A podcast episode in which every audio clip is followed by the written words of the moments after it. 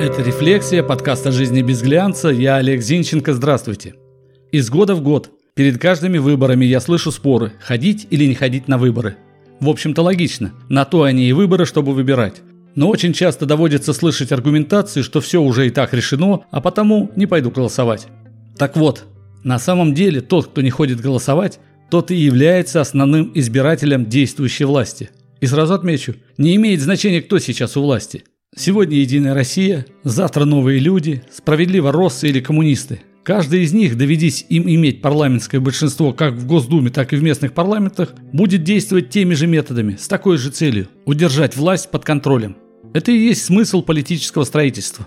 Не ради же съездов и конференций собираться. Власть – вот она цель, вот он главный приз.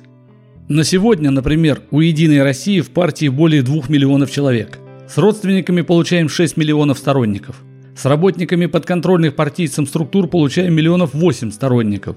За «Единую Россию» по итогам выборов в Госдуму в 2016 году проголосовало 29 миллионов избирателей. То есть 21 миллион – это количество привлеченных голосов. Всего на участке пришло 53,5 миллиона человек. А сколько не пришло? Не пришло 58 миллионов человек. 52% от общего числа избирателей. Что они хотели сказать своей неявкой на участке? Этого мы никогда не узнаем доподлинно, но можем предположить. Если большинство из них было из числа тех, кто не поддерживает партию власти, то своей неявкой они обеспечили победу депутатов от «Единой России». 58 миллионов против 29 – это же уже существенно. Либо они поддерживали, например, «Справедливую Россию», но решили, что у тех и так все хорошо и можно остаться дома – Таким образом, проигнорировав выборы, они обеспечили поражение своей партии.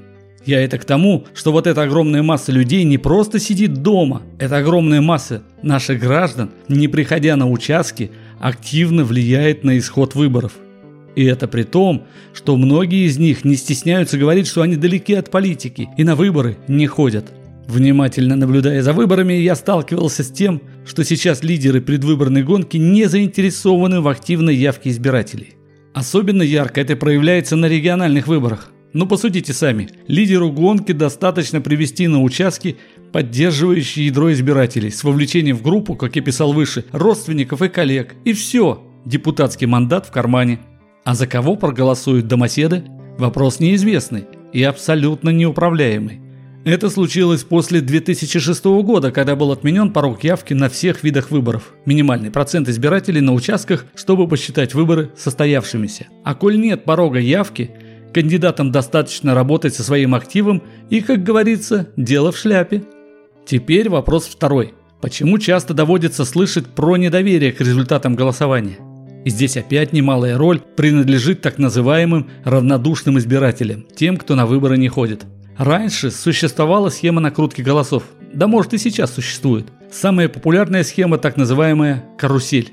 Вот как это работает. На участок заходит избиратель и вместо голосования выносит полученный чистый бюллетень или бюллетени. С этим бюллетенем он идет в припаркованный рядом автобус или другую машину или даже в находящуюся рядом с участком квартиру. Там он ждет первого клиента. Клиент – это избиратель, готовый продать свой голос. Как это работает? В том чистом бюллетене организатор голосования ставит нужную галочку и отдает заполненный бюллетень продажному избирателю. На участке тот получает чистый бюллетень, в кабинке прячет его, а отмеченный опускает в избирательную урну. С чистым бюллетенем продажная личность идет на явочную квартиру или в машину и получает оговоренную сумму за чистый бюллетень. Сейчас можно делать и упрощенную схему, делая лишь фотографию бюллетеня. Это схема раз – Схема 2. Вбросы во время подсчета голосов. Например, у нас два кандидата – Иванов и Сидоров. Во время подсчета голосов оглашается результат голосования, отмеченный избирателем, и бюллетень кладется в соответствующую стопку. Так вот, бюллетень за, например, Сидорова можно объявлять как за Иванова и класть в стопку Иванова. Вряд ли дойдет до пересчета. А уж тем более, если кандидатов 5-6, то и внимание рассеивается. Это две самые популярные схемы. Еще бывают схемы со вбросом бюллетеней прямо в ящики для голосования, но тут надо иметь всю комиссию подкупленную. Да еще и наблюдателей подкупленных. В общем, расходы на такую схему не окупают результат. А вот как в первых двух схемах проявляют себя депутаты-домоседы?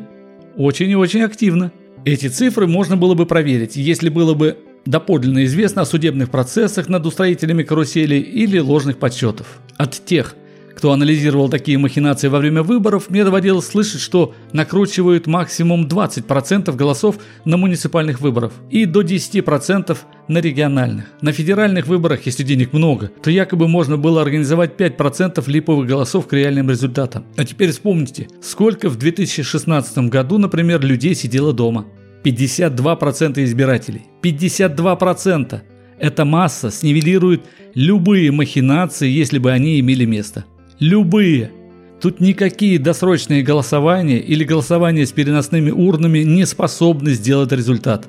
Вот я и говорю, те, кто на выборы не ходят, не просто влияют на результаты, они еще льют воду на мельницу всяких махинаторов. Ну а что касается манипуляций с результатами при подсчетах голосов в массовом порядке, это полная чушь. Каждое избирательное объединение, каждый кандидат имеет право назначать наблюдателей, членов избирательных комиссий и доверенных лиц и внимательно следить за процессом голосования. Когда я слышу, что цифры итогового голосования подтасованы, я жду, когда на свет вынесут заверенные копии избирательных протоколов, которые выдают на каждом участке каждому наблюдателю. И эти протоколы аккумулируются в избирательных штабах. Но слова слышим, а протоколы на свет Божий не появляются, за очень редким исключением. Поэтому, когда я слышу слова о нечестности выборов, я жду фактов. Ну а если нет фактов, то и трепать языком не надо. Надо просто ходить на выборы. Так и живем. Это была «Рефлексия», подкаст о жизни без глянца. Я Олег Зинченко. Заходите в сообщество «Рефлексия» ВКонтакте, ставьте лайк, подписывайтесь. До встречи.